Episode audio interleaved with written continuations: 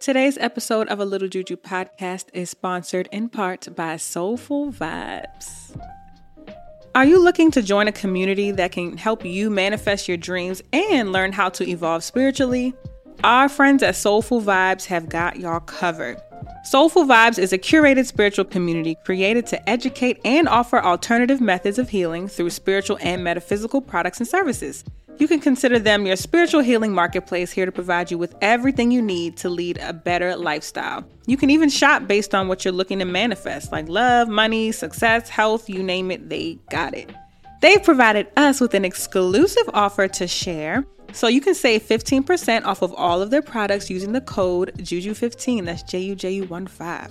Go ahead and follow them on Instagram and Facebook at Soulful Vibes Co, that's C O, and begin your journey of creating a life filled with soulful vibes. And all of that will be in the show notes.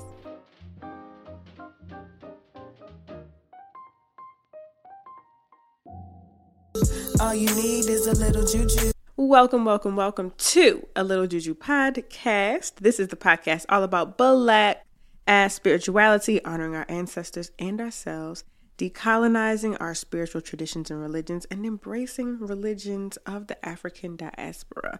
I truly believe that uh, freedom, freedom is, is, is here. Freedom is in the spirit. Liberation is in the spirit. And so that is what this podcast is about. I feel like I switch up the intro all the time because I be feeling different ways, and like, I can do what I want.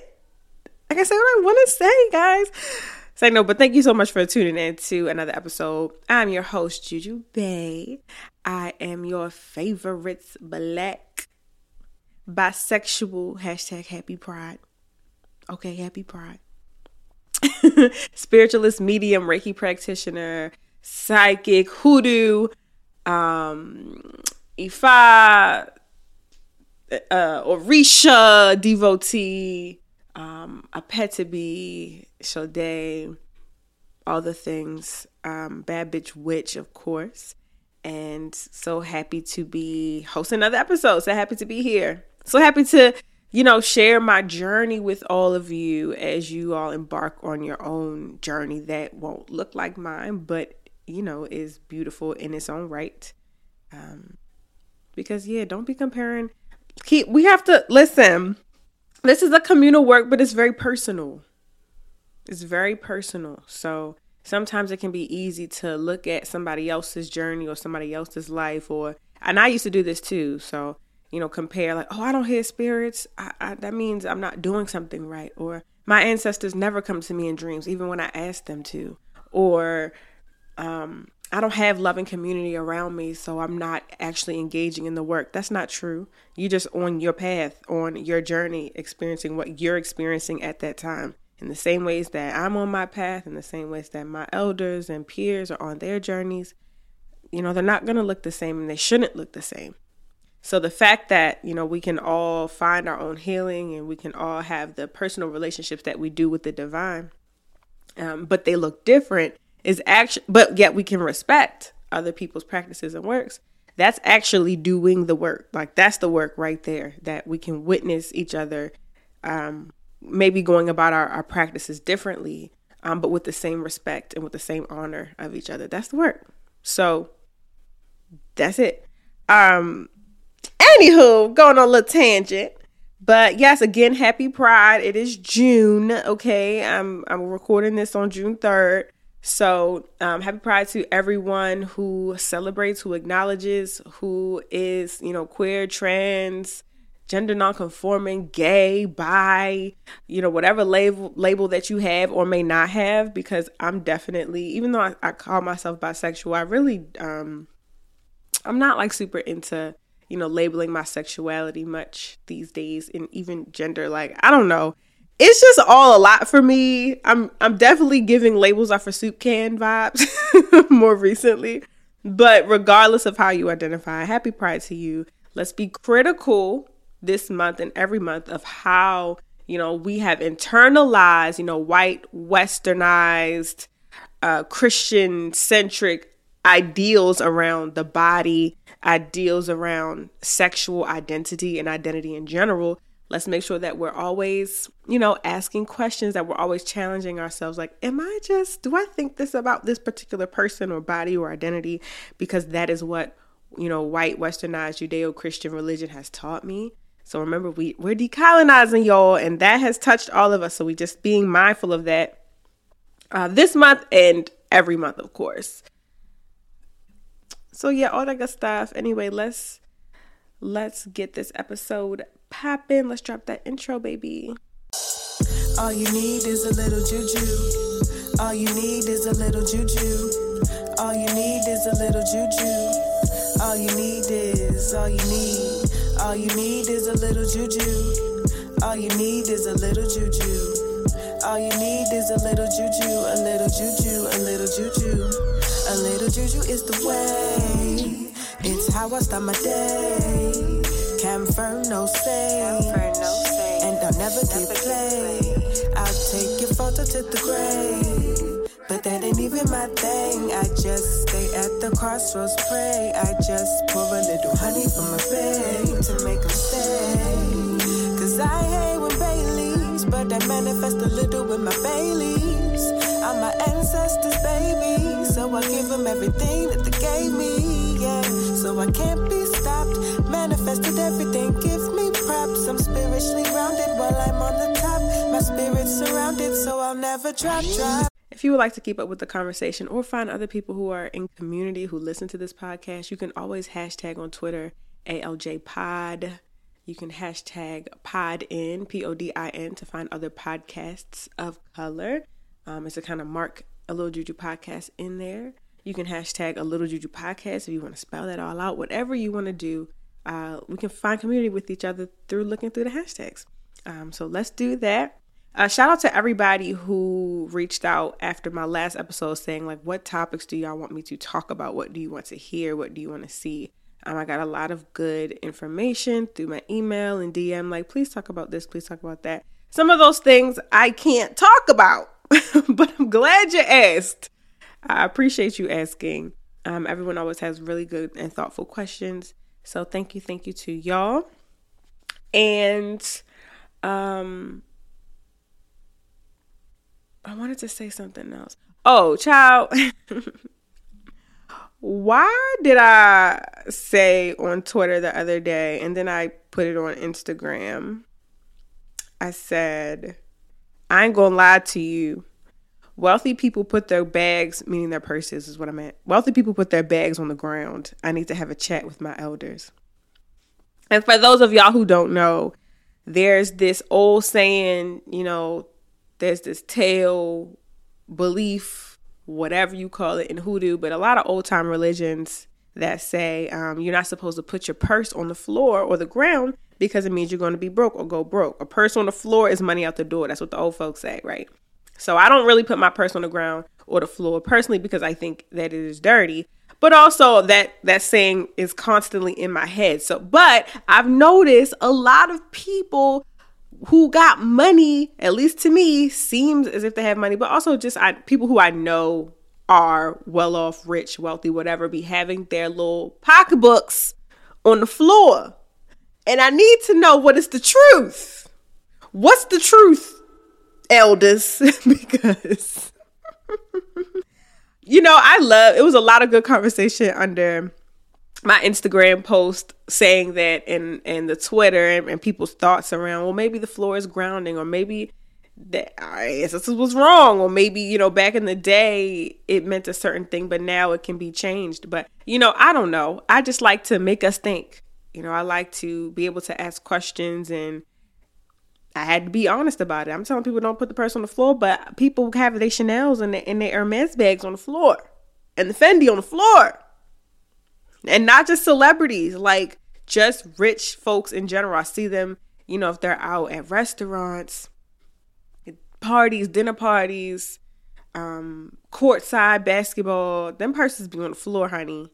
And granted, I don't know their whole life, but they got a couple more dollars, more than a couple more dollars than probably a lot of us. So um, just curious what y'all think about that. You know, I don't know if I have thoughts necessarily. I just be stating my observations. And I think it's always good to just ask questions. That's what I like to do. Ask questions and, and have conversation about certain things. So shout out to everyone who shared their viewpoint on why rich people put their bags on the floor, even though our grandmamas told us to keep our bags off, honey. Um.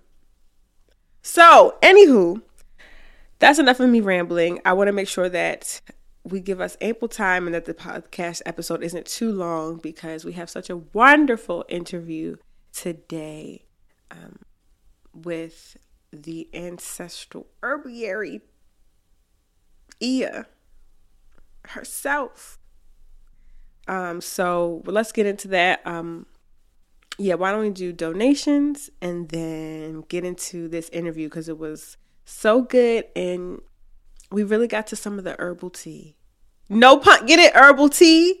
We got to the like herbal tea, like you drink within like the tea about herbs, herbal tea. Okay, never mind. All you need is a little juju. So big, big shout out to my patrons per usual. I want to give a first shout out to Nicolette. Thank you so much, Nicolette, for upping your pledge. Shout out to Desiree Briggs for upping your pledge. Shout out to Von Shea for becoming a patron.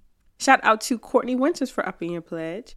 Rachel Pretlow for becoming a patron. Sakara Dupree, um, Brittany Wallman, Simone Johnson, excuse me, Jennifer Jenkins.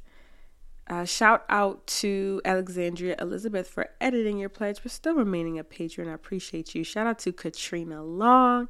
Shout out to Christina Willis for upping your pledge. Earth, yes, Earth, thank you for becoming a patron. Shout out to Rashida Ali for editing your pledge and still sticking by me. Shout out to Kyra Monet. Shout out to Aaron Sosa. Uh, Lessa Lee, thank you for editing your pledge and being a patron. And that is everyone on the Patreon list. I appreciate y'all always. Thank you so, so, so, so, so, so much for sharing the energy of abundance uh, through the energy of money specifically with me. I share it back with you all tenfold as you're sharing it with me. May you have all of the resources. May you have the financial capacity, uh, all the capacities really, to do whatever it is that you want to fulfill your dreams, to start your thing, to do that thing. Um, I pray that you have it uh, tenfold, a hundredfold. Blessings, blessings, blessings all over you from the power of the tongue. So thank you so much again to all of my patrons, and for those of y'all who hit me up on uh, the Venmo and Cash App and PayPal as well. You are very much appreciated. All you need is a little juju. Now let's get into this interview um, because I'm so excited to have the Ancestral Herbiary on A Little Juju Podcast. I don't know when I came across their page, but I think since I have, I've just learned so much and started to think about herbalism in a different way. You know, I don't identify as a herbalist, though I do work with herbs. Um, so I'm so happy that she exists. I'm so happy that we were able to share virtual space on the podcast, and we're really going to get into, you know, some of our favorite herbs. We're going to talk about the Orisha. We're going to talk about a little bit of everything, y'all. So sit back, relax, and enjoy this interview that I had with Iya Ifayomi, lovingly known as the Ancestral Herbiary. All you need is a little juju. I am very, very, very excited to get into today's interview on A Little Juju Podcast, because I have, well, we have none other than Iya Ifayomi, which you may know as um, the capital letters T H E Ancestral Herbiary on Twitter um, and on Instagram. So thank you. Thank you so much, Iya, for being here today and sharing your work with us. I've been looking forward to the, to this interview for a while. So I'm glad we got to we got to do it. Thanks for having me. I, I feel special, V. You are special. Like, you're just someone that I just has been on my list. Like, I am going to talk to Iya Ifayomi. Period. So I'm glad it manifested. So thank you. Thank you so much. Um, so in my interviews, I like to just start off simple. Like, who who are you? How do you identify yourself as, and how you show up in the world? Um, Um, my pronouns are she, her, sometimes they, okay. uh, depending on, you know, how I'm feeling mm-hmm. that day. Um, but no, I just, I show up in the world as me. You know, I'm very transparent. Um, a very simple person. Um, I don't like complicated things. And so I try to keep my medicine the same way. Ooh, I like that answer. Um, so what uh, spiritual traditions do you follow and practice? Well, I am uh, an initiated priest in Isheshe, or traditional Ifa. Mm-hmm. Um, I also practice uh, the ways of my ancestors in the, the Muscogee traditions. Uh, though they would be considered Creek Indians, okay, uh, as well. And, you know, there's there's a, a little bit of hoodoo sprinkled up in there because, you know, my granny could pay, pray her way out of anything. Mm-hmm. Hoodoo always going to sneak its way in there, okay? Um, so you said that you are an initiated priest. So that reminds me, I remember one time you tweeted that people do not greet priests correctly um, often. And so I'm wondering if you can just tell us, how are we supposed to properly greet a priest in the Isheshe tradition? Uh, well, it does depend on what they're initiated to. Okay. Uh, for me, since I am initiated into Ifa, um, you would just greet me Aboro, Aboye. Mm-hmm. Um, and in turn, I would respond uh, Abo Shishe Abuato, Ashuri Wari Yofun. Um, it's... You know, I tweeted it, but I have to think about not many people are privy to that information because it's mm-hmm. not just in the open. Right. Um, but when you are greeting the priest, you're not just, you know, greeting me, you're greeting my Orisha uh, that are with me as well. And as she got on my head about it one mm. day, it was like, nobody's greeting me. I'm like, it's okay. No one, you know, really knows. Right, right. Um But no, you're you're not only greeting the Orisha, you're you're asking that priest, you know, I, I ask that my my prayers and my um, my offerings be accepted. Mm-hmm. And the priest is responding basically that they have, you know, they've been accepted. So it's beneficial for both parties. Right. It's a blessing all the way around. Mm-hmm. Thank you for sharing that. I just wanted to ask because I was like, my editor actually sent me that question. Like, can you please ask her this? I was like, yes, I will start off asking that. So shout out to, thank you, Kobe. Um, so you said that you practice varying traditions. I'm curious how they all go together for you or how they work together. Do you find um, that there's ever conflict in practicing? Uh, you named like three different things. So how does that work for you? Um, there actually aren't any contradictions between mm-hmm. any of them. They flow seamlessly. Mm-hmm. Um, it, obviously, in Ifa, we have Olodumare and the Orunmila and the Orisha. Um, in Muscogee traditions, we have the creator. Mm-hmm. Um, and then we have varying spirits of nature. Uh, so they, they all kind of go hand in hand. Um, in Muscogee traditions, we will go to the spirits in nature that are causing certain problems. Uh, pray to those spirits, ask for those spirits to um, to leave, things like that. Um, and it, it's it's kind of similar to how we practice within Isheshe. Um, so I don't see many contradictions. It's more so which one am I applying at this mm. moment? Okay. Depending on the circumstance. Okay. And how do you, I guess, how, how do you go about deciding which one applies? Like, what does that process look like of, okay, right now I'm in this, but maybe tomorrow I need to use this. Like, what does that look like for you? Um, Usually I pray. Before I do anything, I'm praying. Um, you know, whether it's directly to the Orisha or the creator, or uh, my ancestors, Egbe, because, you know, it's like Ifa and company. Right. Um, um, you know, I'm I'm praying. And wherever I feel that lead towards uh, is usually where I start. Um, but what I've been seeing mostly, especially uh, since I initiated to Egbe, I'm putting elements of both of those traditions in there. Um, and, you know, sometimes I have to throw in a prayer with a, a psalm or something from Ecclesiastes, if my granny says so. Okay. Um, that's, listen, mm-hmm. sometimes a, a good old prayer will do it.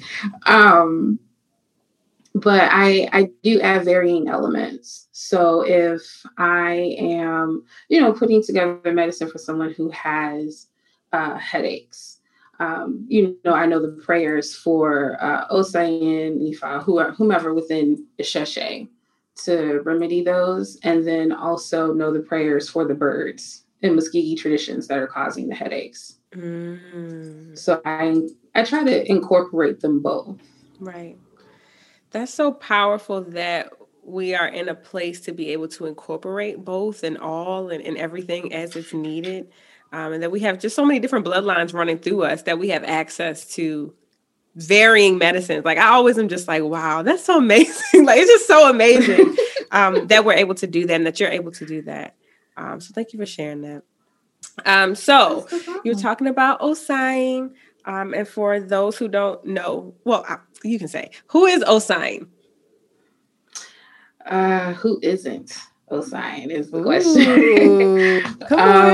um, he, for for me, he is the one that connected me to the world around me, um, who's taught me to have an objective point of view in terms of not only healing myself, but healing people. Um, It's said that he is, he's the Orisha of medicine, uh, the Orisha of nature. Um, but he's he's very picky from what I have noticed uh, when I'm like calling him down with orikis or prayers.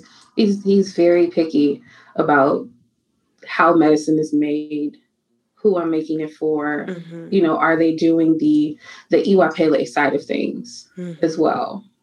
Um, because for him, that is important. I can give you the medicine, but the character development has to happen too. Right.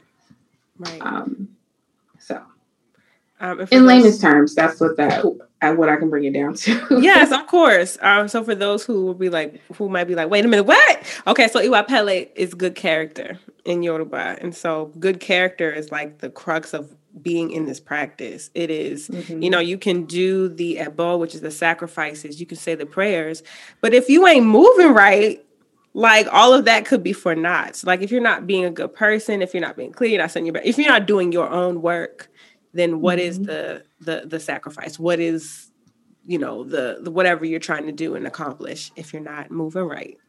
Um, so that's what that is. Now, okay. So in working with Osain, well, I guess my question is this, and then we'll get into that. How long have you been working with uh, plant medicine?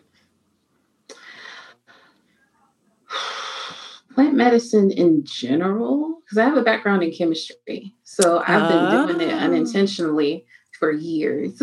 Okay. Um, but focusing on it, I would say um, the last three or four years. Okay. Um, yeah, just zoning in on herbal medicine itself. Yeah, the last three or four years. Okay. And so were you in Orisha tradition?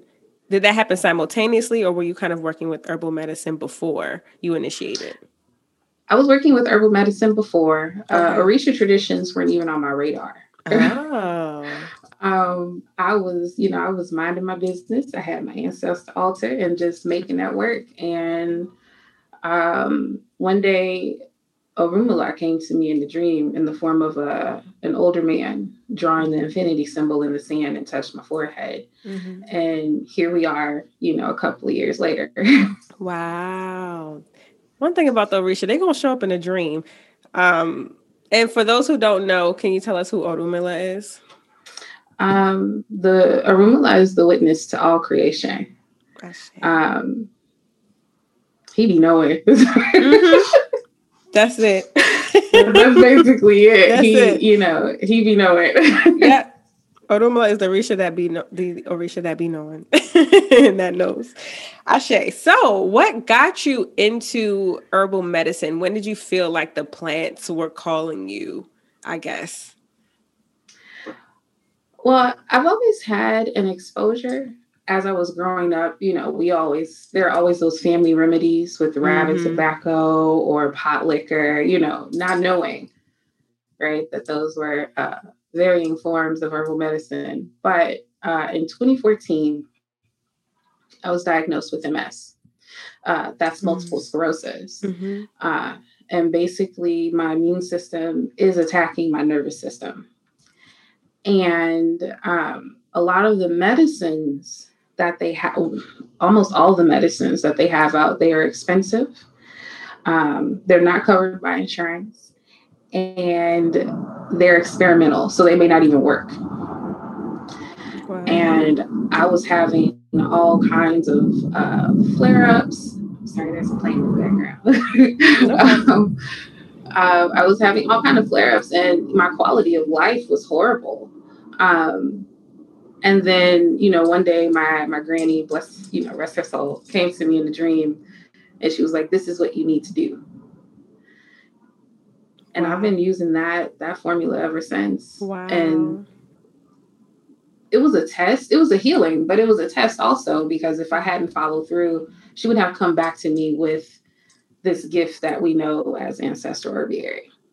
Wow.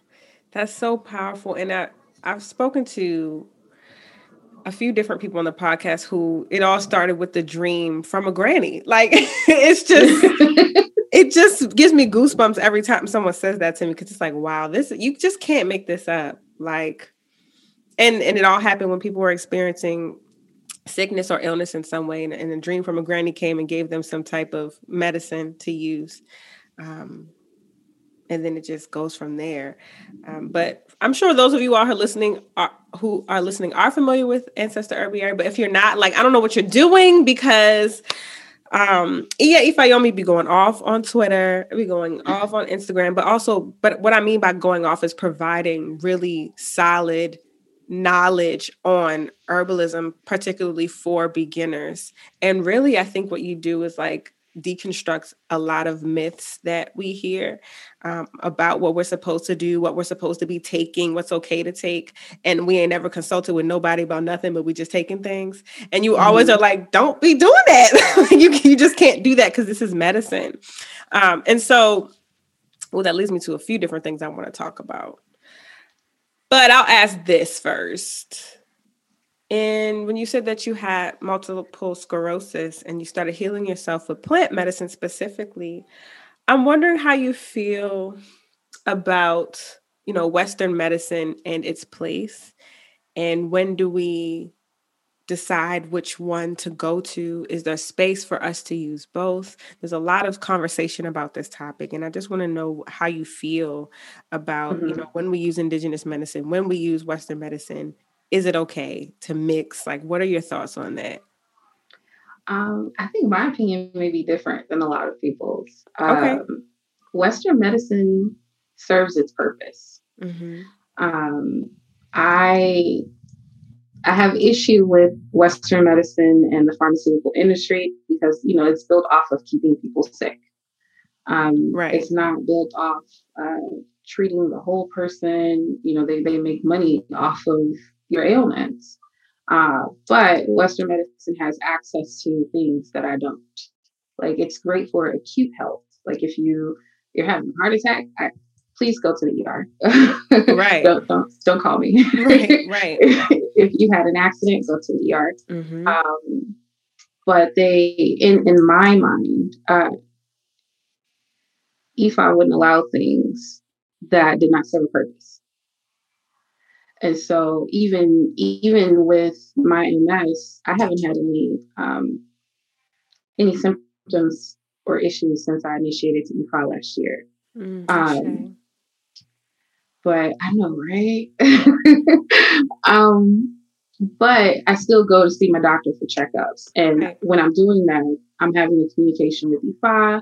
If you're not initiated into anything or you don't practice any tradition, having a conversation or prayer with your ancestors, spirit guides, angels, whomever, um, that the physician that you're seeing is being led appropriately to give you the to give you the healing or assisting in healing mm-hmm. uh, that you need for your body to be complete. Mm-hmm. Um, in my mind, Ifa touches everything.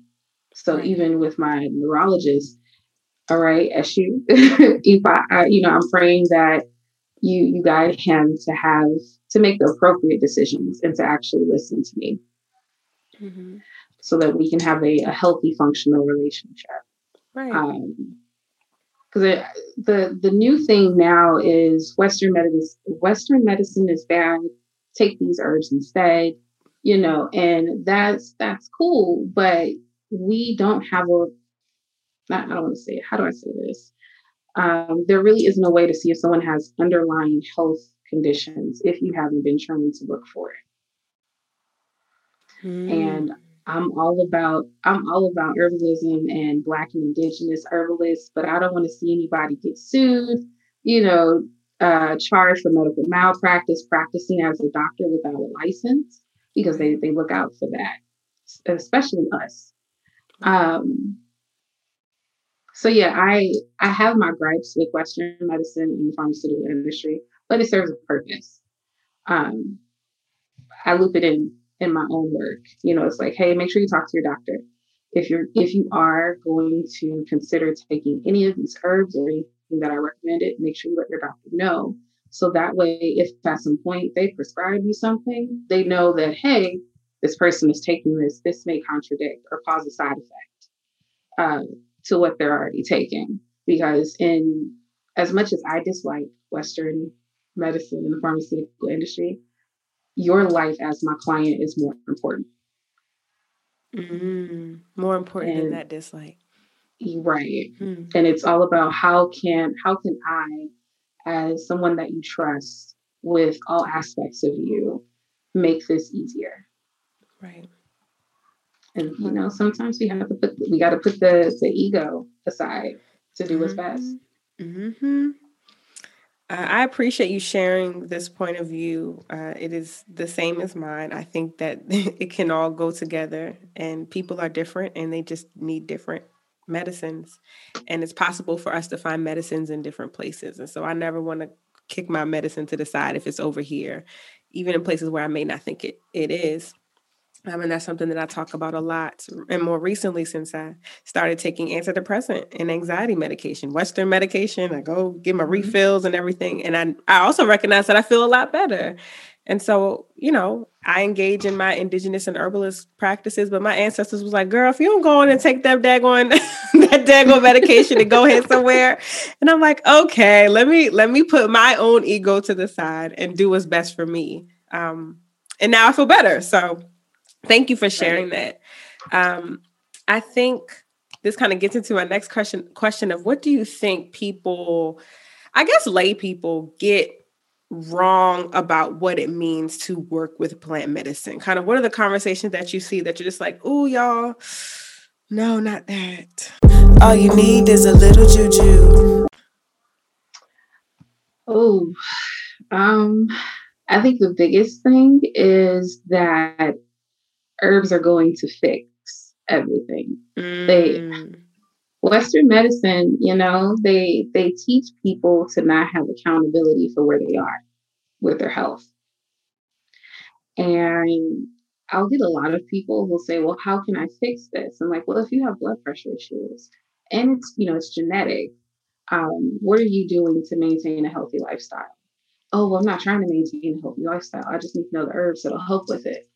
See, mm. and that's where it's like, if I, I can give you the medicine, right, but you will be taking it for the rest of your life, which if that's the case, you could continue with your pharmaceuticals. Mm-hmm. Um, you have to heal. You gotta, you have to heal the whole person. That immersed, uh, ooh, that Southern accent is about to come out real quick. That, we welcome it. That emotional uh, labor, the the labor of um, mental health, um, the the labor of spiritual health, all of those are important. Um, one thing about the Muscogee tradition, for you to be in harmony, all aspects of you and varying points of your life have to be in harmony too. And so we need all of those aspects to be in alignment so that the medicine can do its job. Right. And so that that's probably the biggest thing, because people just like, okay, so I'll take this and I'll get better. Mm, no, you, you still have to do the the work. Mm-hmm. There there's work regardless. Right. And I would argue that plant medicine takes more work. Like you have mm-hmm. to be committed to not just quote unquote healing whatever the issue is, but really what the issue is. What you're saying is like your mental health, your physical health, your your emotional health, your like health all the way around. Um, so yeah, thank you for speaking on that. And also, I will say, as someone who is just like taking plant medicine regu- regularly, you know, it takes longer to me. Like it can it take a long time for it to kick in. Your body got to get used to certain things, um, which many of us are not used to with the pharmaceutical industry. Because I can take a Tylenol and I won't have a headache um, very shortly after. So there's mm-hmm. also a level of commitment, I think, too, when you start engaging with herbalism, because it's like this may take longer than you're used to. Um, mm-hmm. And that's fine, but like be prepared to do that that work um, of mm-hmm. it taking longer. I would agree. It's if, if you want to learn how to work with spirit, take some plant medicine, because you really have to trust the process and do your part. That's that's really what it is. Because even in like spiritual realms, um, in Ifa, right? If we we're praying to Ifa to do something and we do the Abo, we have to trust that it's going to get done. Right. Um, and that's that's really what it is. You have to trust that the plant knows about more in this aspect than you do. So mm-hmm. let it do its job. Mm. I like that you said that, because it always reminds and grounds us that plants are spirits themselves. And also, again, another argument I make is that plant, plants are one of the smartest beings that exists in the lands, because they've been around mm-hmm. so long. They've been around longer than humans. And so, yeah, trusting that the spirit of that plant is going to know how to remedy or help or assist or fix whatever it is you're seeking. Um, and it'll do it in its time, because it's a spirit and it knows, to me, more probably than what mm-hmm. we might know. Um, so thank you for saying that. Um, okay. So how do you, I remember you tweeted this, and I don't remember it word for word. I couldn't find it, but you said something about um, there's no regulation system for becoming an herbalist. Mm-hmm. Uh, can you speak more on that? Because I think I've seen different things. I didn't know if it was a regulation system or like a certification that you can get to say that you're a real one or not. Like, how does that whole thing work? Like, can I decide I'm an herbalist one day? Like, how do you get certified? And then what is a regulatory system, if there is? How do how is it regulated, if it is at all? So I mean, a few people mad about this, but Ooh. I've been wanting to talk about it for a while, so I'm ready. Okay, we here. Um, legally, there is not a regulation system. We don't have a board that tests the aptitude of those who call themselves herbalists. Um, many people in the, the medical field, um, or just Western medicine in general, assume that herbalism is a pseudoscience. We know that it's not, but that's right. what they consider it. The American Medical Association does not recognize it as a science as well. Um, the only time that they do is if there are scientific uh, periodicals, journals, and research to back up the studies of what the herbs can do. Um, there are a plethora of schools that you can go to get a uh, clinical herbalist, a master herbalist, certified herbalist, Uh, certificate. However, that paperwork won't hold up and wait if you get sued. Oh, wow. So, I mean, it looks nice. And, you know, sometimes people will call me a master herbalist. I'm like, eh, it, you know, it, it doesn't hold any weight. Um, we don't have the same protections as someone who is a doctor would. Um, we can practice under religious implications, but that only goes so far. Um, and so that, for me, that causes me to push people even more to understand the fragility of life. You know, don't just be out here recklessly recommending herbs to people, because you will be responsible for what happens to that person. Um, but no, there, there's not anything out there. You can get liability insurance, but there's not, um, a method of protection for herbalists, because we don't have that board of certification. Um, you know, some people will argue with that, like, oh, but I'm a master herbalist, or, you know, I got this certificate and I paid this school. Yes, you can do that. Yes. But in all honesty, you can wake up tomorrow and say, I'm going to be a herbalist. Right. And sell yourself as that way. And people will, What's dangerous about it, like I understand not having regulation because this is indigenous, these are indigenous practices. Um, but what's dangerous about it is because it's lucrative right now, anybody can say that they're an herbalist and people will trust them because they just have that associated with their name. Um, and so that's why, you know, I'm always on my soapbox about, hey, do not jump on the elderberry train. Do not jump on the chlorophyll train, sea moss train. They're all beneficial, but y'all have to start paying attention to these side effects. And if you're even supposed to be taking it. Um, so it's it's like two sides to the coin. I understand not having regulation, but we may need some in the future because there's too much carelessness and no one's, there aren't, there are a lot of people who do not care about the lives of those they're giving the information to you. Ooh, and I mean, what I took from that is that this this is a potentially dangerous work. Like if you are mm-hmm. saying that you are an herbalist and that you are healing or can help heal people with, you know, the medicines that you're familiar with, the plant medicines, and someone gets sicker or it doesn't turn out how you thought, that that has very serious implications. So it's not something to flippantly name yourself as an herbalist. And I guess then I wonder, so what makes one an herbalist? Like what,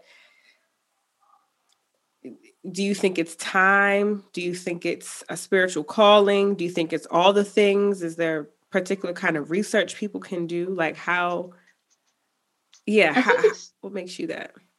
I think it's all the things. Mm-hmm. Um, time is obviously the best for experience. You can get hands-on, mentor with people. Um, I know the American Herbalist Guild has a setup where you can mentor with their herbalists, but there aren't many Black and Indigenous herbalists under that uh, group. Um, you can get training and certifications from other small groups too. I know Herbal Academy is a big one, but again, there aren't many, if any, Black and Indigenous herbalists that work for that institution. Um, self-study. Um, I tell people if you want to go to school, you can. Uh, you know, background in chemistry, biology, things of that nature, or look for um, schools that have herbal programs. But it's, for me, the biggest thing is expressing empathy for human life. Because if you can understand and express that to your clients, then you are being diligent about the information that you give out. Um, as an example, one day I saw someone recommend mandrake to help with cancer. And it does, it does help with cancer. However, mandrake is extremely poisonous and it will kill you if you ingest it Ooh.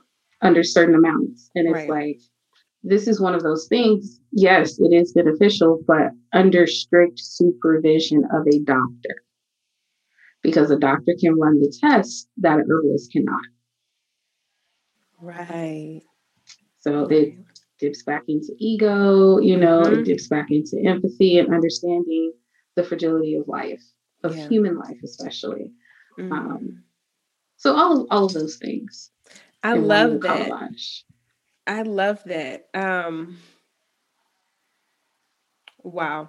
So let me just get into my next question because it goes right with it. So I'm going to quote some of your tweets that I've seen that have stuck out to me. And I just okay. want you to expound on them as you see fit. Uh, so the first one is really just touches on exactly what you just said. So you tweeted, so at some point I'd love to sit and have a dialogue about this thing called overexposure and the popular herbs. Elderberry, sea moss, alkaloids, da, da, da. Because if you're not lethargic, you probably should not consume sea moss and definitely not on a daily basis. Sea moss surely is packed with vitamins and nutrients, but you know what it can do. You know what it can also do? Affect your thyroid and give you iodine poisoning. Avoid if you already have thyroid issues. Can you please speak more on that, particularly uh, with sea moss, because everybody's eating sea moss right now. Everybody. Um, so there, there is this thing that, you know, colonization, right, and appropriation Uh, there are communities that actively use sea moss in small quantities, but they actively use it day to day and they have no issues. Um, they're not abusing the plant. It's, oh, we're going to have a, they're not eating like a bowl of sea moss or drinking um, a gallon of sea moss. They're taking a couple spoonfuls, putting it in their food, and then that's, you know, that's it. Um, with West, the Western mindset, it's, more is better, and that, you know, dips into consumerism, uh, capitalism, but, you know, that's a whole other can of worms. Um, if it hasn't been recommended to you that you need to take sea moss for hypothyroidism, hypothyroidism, then unless you are lethargic, sick, you're not eating, you're not drinking, you're not defecating, you're not peeing, you shouldn't be taking it on a regular basis um, in large amounts. Um, again, culturally, there, I think somewhere within the islands, I I don't know where, so don't hold me to that. But there were a few people that were, you know, telling me, yeah, we take this daily, but it's not in mass like they do within the Western um, states. um, right. But no, like every everything has to be taken in moderation. A good thing can be bad for you. Mm-hmm. Like in excess amounts with most of the herbs, you can get a photosensitivity, which means going out in the sun can be painful. Um, you can build an intolerance to the medicine so that it'll no longer work.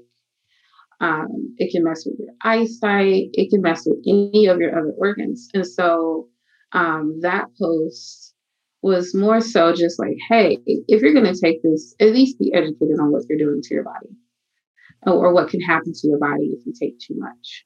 Right. Um, I've had varying people who um, they were told that they, you know, they should take it. And then they started having complications. And that's because they had underlying thyroid issues that they didn't know about. Mm.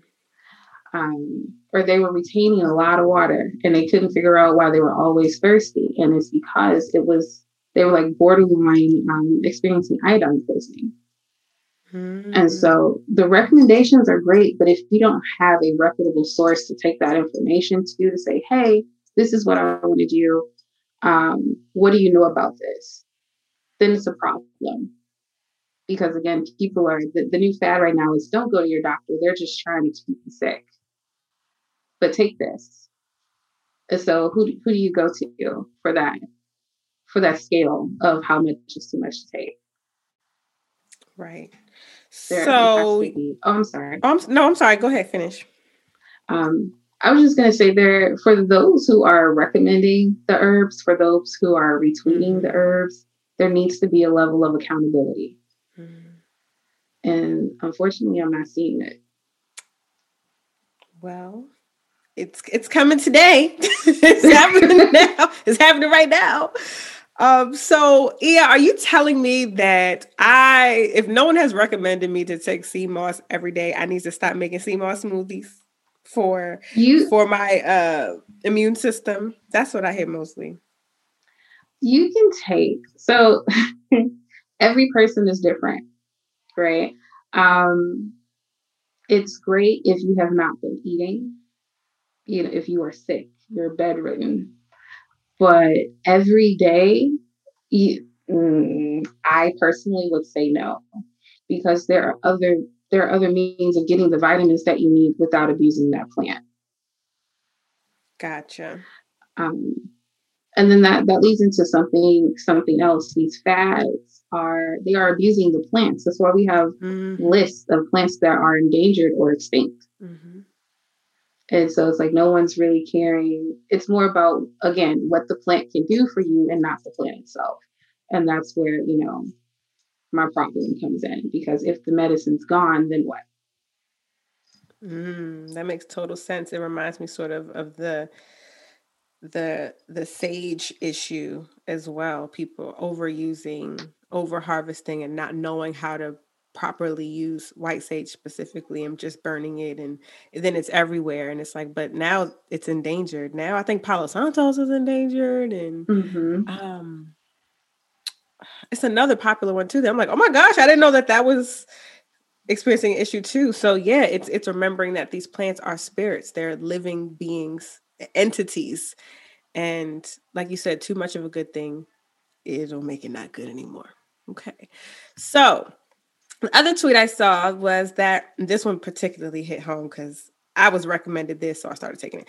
Maca prepares your body for pregnancy. Many say that it helps regulate hormones and appear thicker, in quotes. In layman's terms, it makes you fertile. That in turn increases your libido. However, real talk as an herbalist, if you don't have a legit reason for taking it, don't. So yeah, personally felt not attacked. Well, personally attacked because I was recommended maca, not by an herbalist, just me wanting to gain weight, and people like, just take maca, maca, maca powder, maca powder. And so I did, and it was okay. But then I saw you tweeting, and I think you actually responded to something that I said. Um, it wasn't this tweet, but like, if you're not trying to get pregnant or do that, I don't know why you're taking that every day. So can you please speak on that tweet, particularly in maca root? Sure. Um, that, that I, I got a lot that day. Because, you know, a lot I'm of people sure. do take it. They're just like, it makes me thicker, you know, I'm, I'm wetter, you know, stuff like that. Yes, that one too. Yes, yes, yes. um, I'm, I'm, I'm fertile. I am in the mood all the time. Yep. Yes, yes, these are great things. But you don't take Tylenol if you don't if you don't have a headache. Right. Why are we taking plants? If we're if it's not to remotely help with an ailment, um, so for the side effect, it's kind of made, that's what it made me think of, like taking a medicine for the side effects and not for what it's made for, quote unquote. Mm-hmm. Mm-hmm. Mm-hmm. Um, there are ways to get that effect without taking plants that you don't need to. It, it's it's all about your diet and your metabolism and how your body, you know, metabolizes fats and carbohydrates. Uh, But um, first things first, the maca that we have here in the United States is not real because the F D A, um, the last article that I read, they prohibit importing of maca from Peru wow. and maca from South America. So what we have is not maca in its truest form. Um, indigenously speaking, it was given to cup, uh, freshly married couples who wanted to produce, procreate, and have children. That that is the purpose of that that plant. Uh, in in my eyes, that's how I see it.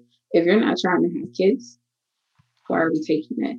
If you're not trying to regulate your um, estrogen to have kids, why are you taking it? You know, it's it, there has to be a purpose um, because you never want to build up an intolerance to something, and then when you need it, it doesn't work.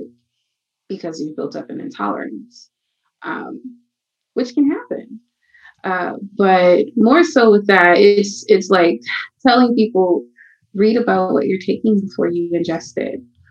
Um, because the, the, the maca that we produce here, it does have, um, I think there's a really popular brand, I can't remember the name. They have fillers in it, the powder that they have. Oh, wow. Um, And the capsules, uh, the capsules uh, aren't, most capsules are vegan based now, mm-hmm. but they didn't used to be. You know, you have to worry about carcinogens. You have to worry, like, worry about all the additives that they are putting in it for you to have that desired effect. Right. Um, and it's just not worth it to me at that point. Um, and in all honesty, this is where that, you know, healing the whole person comes in because mm-hmm. it's like, What's the what's the deeper issue here? Right. Mm-hmm. You you're taking it to be thicker. Okay. Well, how do you feel about how you look physically now? What's wrong with how you look physically now? And then accountability comes in. You know, working on that, the emotional side of things comes in, and start peeling back the layers. At least that's what I do. Um, before we just start diving into, yes, you can take maca to regulate your hormones, but if you're wanting that desired effect, what about that desired effect is so attractive to you to make you take something without a purpose? Right. Again, a holistic, a truly holistic approach. Mm-hmm.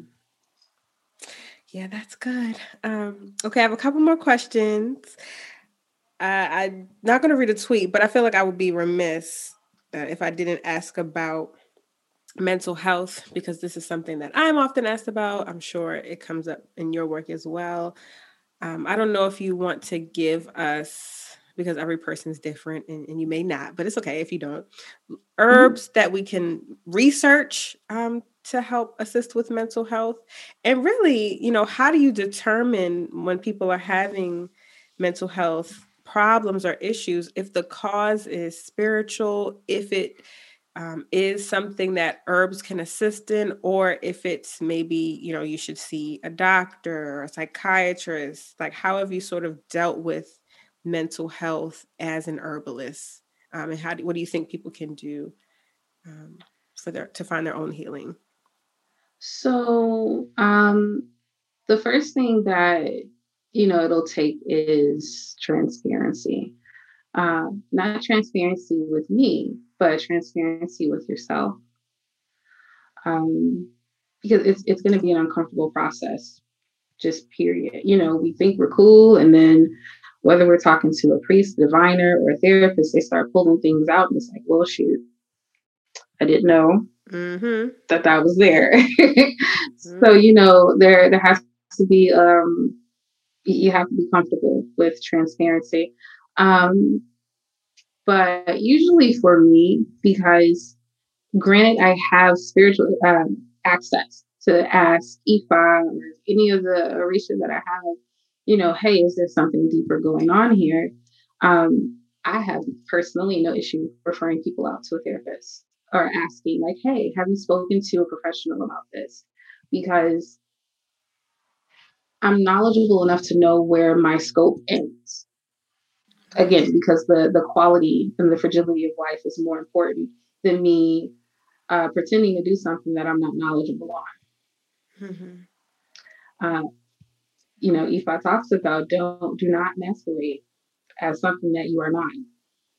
Right. Um, and so, you know, I try to stay true to that. Um, herbs that you can take, usually the go-to is uh Saint John's wort. Yes. Um, love Saint John's wort. It's great, but you know, if you're on birth control, don't take it. Mm-hmm. Because it'll cancel out your birth control and your mental health may be good, but then now you're you're pregnant and it's right. like, okay. right.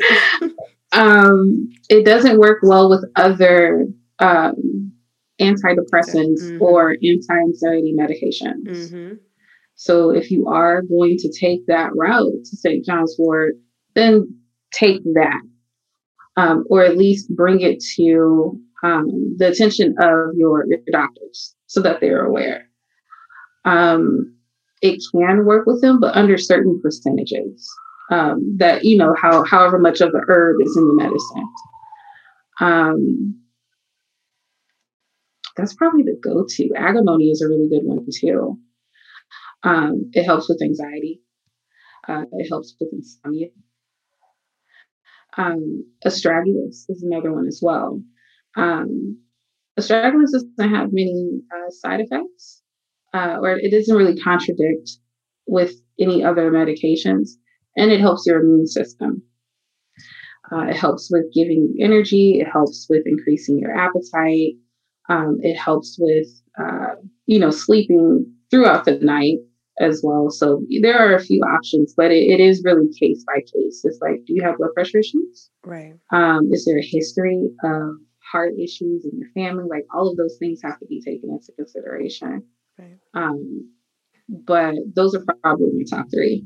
Right. Okay. So uh, Saint John's wort, Saint John's wort's, agrimony, and astragalus, you'd say your top three. Mm-hmm. Okay. Ashe, thank you. Um, thank you so much for your questions. I definitely, we need to talk about um, your book, um, Everyday Herbalism. Can you just tell us a little bit about that book and, and who might be interested and where we can find it? I'm, I'm so excited about it. Like, I was nervous. I'm like, no, no one's going to read it. And not because Gosh. it isn't interesting, but it's just, it's very, you know, straightforward. Um, it's for everybody. Um, you know, not to toot my own horn, but I use my book Yes, two days. Players. I mean, B B. But um, I use it. And that's how I wanted to treat it. I want it to be, if this is something that I would use, then I'm assuming it's something that other people would use. I can't stand by something if I would use it myself. Um, but no, it, you know, it goes over our history with medicine, because um, you have to know your history, um, which is probably why a lot of things are repeating right now. Um, but it, it goes over, you know, some of the grim history that we as Black people experience in the name of medicine. Um, mm-hmm. It's very important. You have, you have to know. Uh, for me, it's very important. Um, and then, you know, we break down a few of the most commonly used herbs. Um, I threw in some recipes in there. Um, very easy to put together. Uh, it goes over plants. Um, what is it? Elemental signatures, planetary signatures, uh, all of those things that you look for when you are putting your medicine together. Um, but yeah, it's like a little field book, and I wanted it to be practical. Um, I didn't want there to be a lot of fluff. So, but yeah. Yes, I like thank it. you. I have not had a chance to read, but I will say I've heard nothing but rave reviews for the book. So I'm very excited when I find some time to to read through.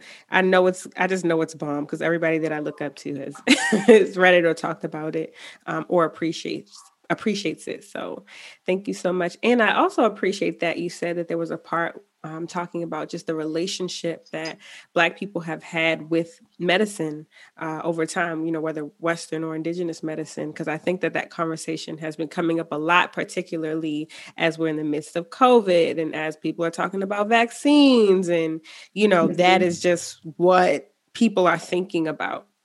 Um, so just mm-hmm. thank you for giving us some like logical, thoughtful information, um, even though it's not necessarily about COVID, but it's applicable to what we're experiencing right now.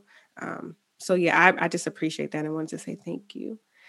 Um, so please plug your things. Like, how can people work with you? Like, do we book consultations? Like, how do we how do we work with with Iya?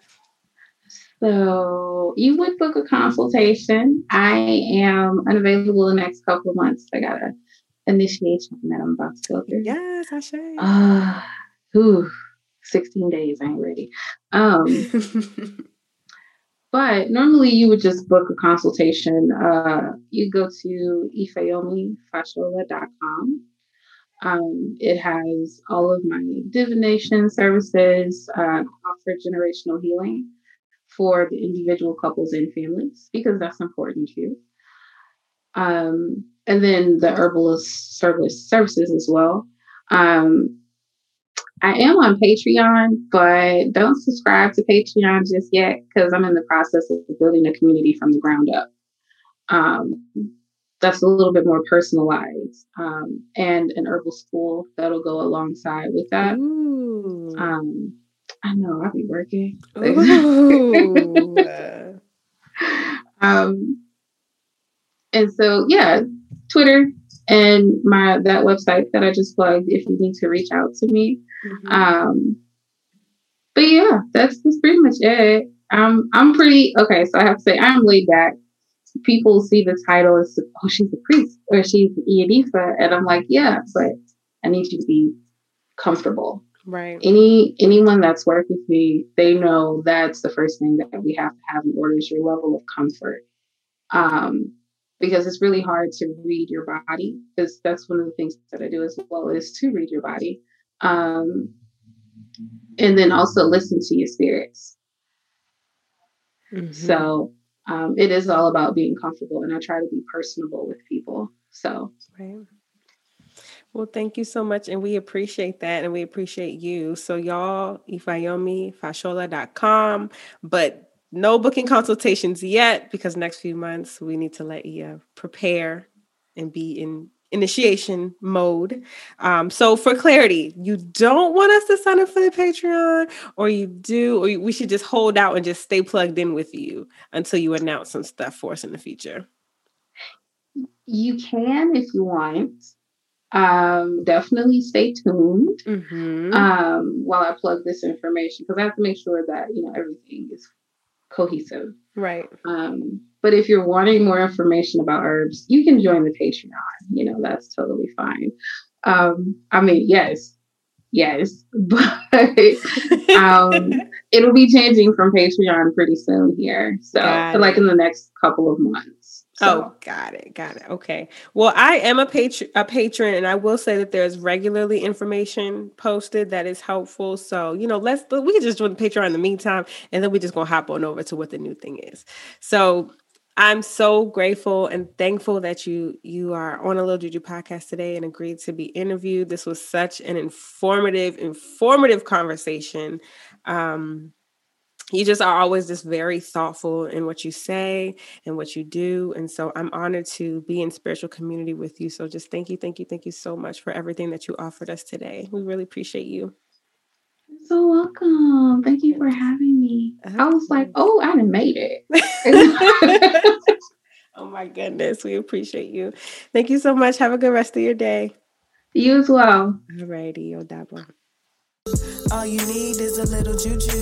Yay, thank y'all for tuning into another episode of A Little Juju Podcast, and big shout out to Iya Ifayomi for being my beloved guest this week. If you would like to reach out to me, of course, you can find me at A Little Juju Podcast, sound spelled out just how it sounds, on Instagram, as well as my personal page at itsjujubae at itsjujubey. For any media inquiries, any kinds of consultations, whatever you may have, you can hit me up on my website, w w w dot its juju bey dot com. And you can also find me on Twitter at uh, itsjujubey as well. And I think that's pretty much it. Thank y'all for listening. Thank y'all for being here. Thank y'all for the continued support. To my old listeners, I love you. To my new listeners, I love you. Thank y'all so, so much for holding me down and just being amazing. To all my guests, like, I'm just so so grateful to be able to hold this space uh, for us. So thank you. I will see y'all in a couple weeks. I think I was considering taking off in June, but you see here I go put an episode out, and my low-key my calendar's booked up, so we'll see how I feel. But um stay tuned, because I got some fun stuff coming. I'm thinking about really, you know, getting into the YouTube world a little bit more, so be on the lookout. I'm also thinking, I can't tell you everything I'm thinking. Like, it gotta be some surprises, okay? Look at me smacking the mic. I'm so excited. All right, but love y'all, appreciate y'all, and see y'all when I see ya. Um, be blessed, and remember, all you need is a little juju. Later.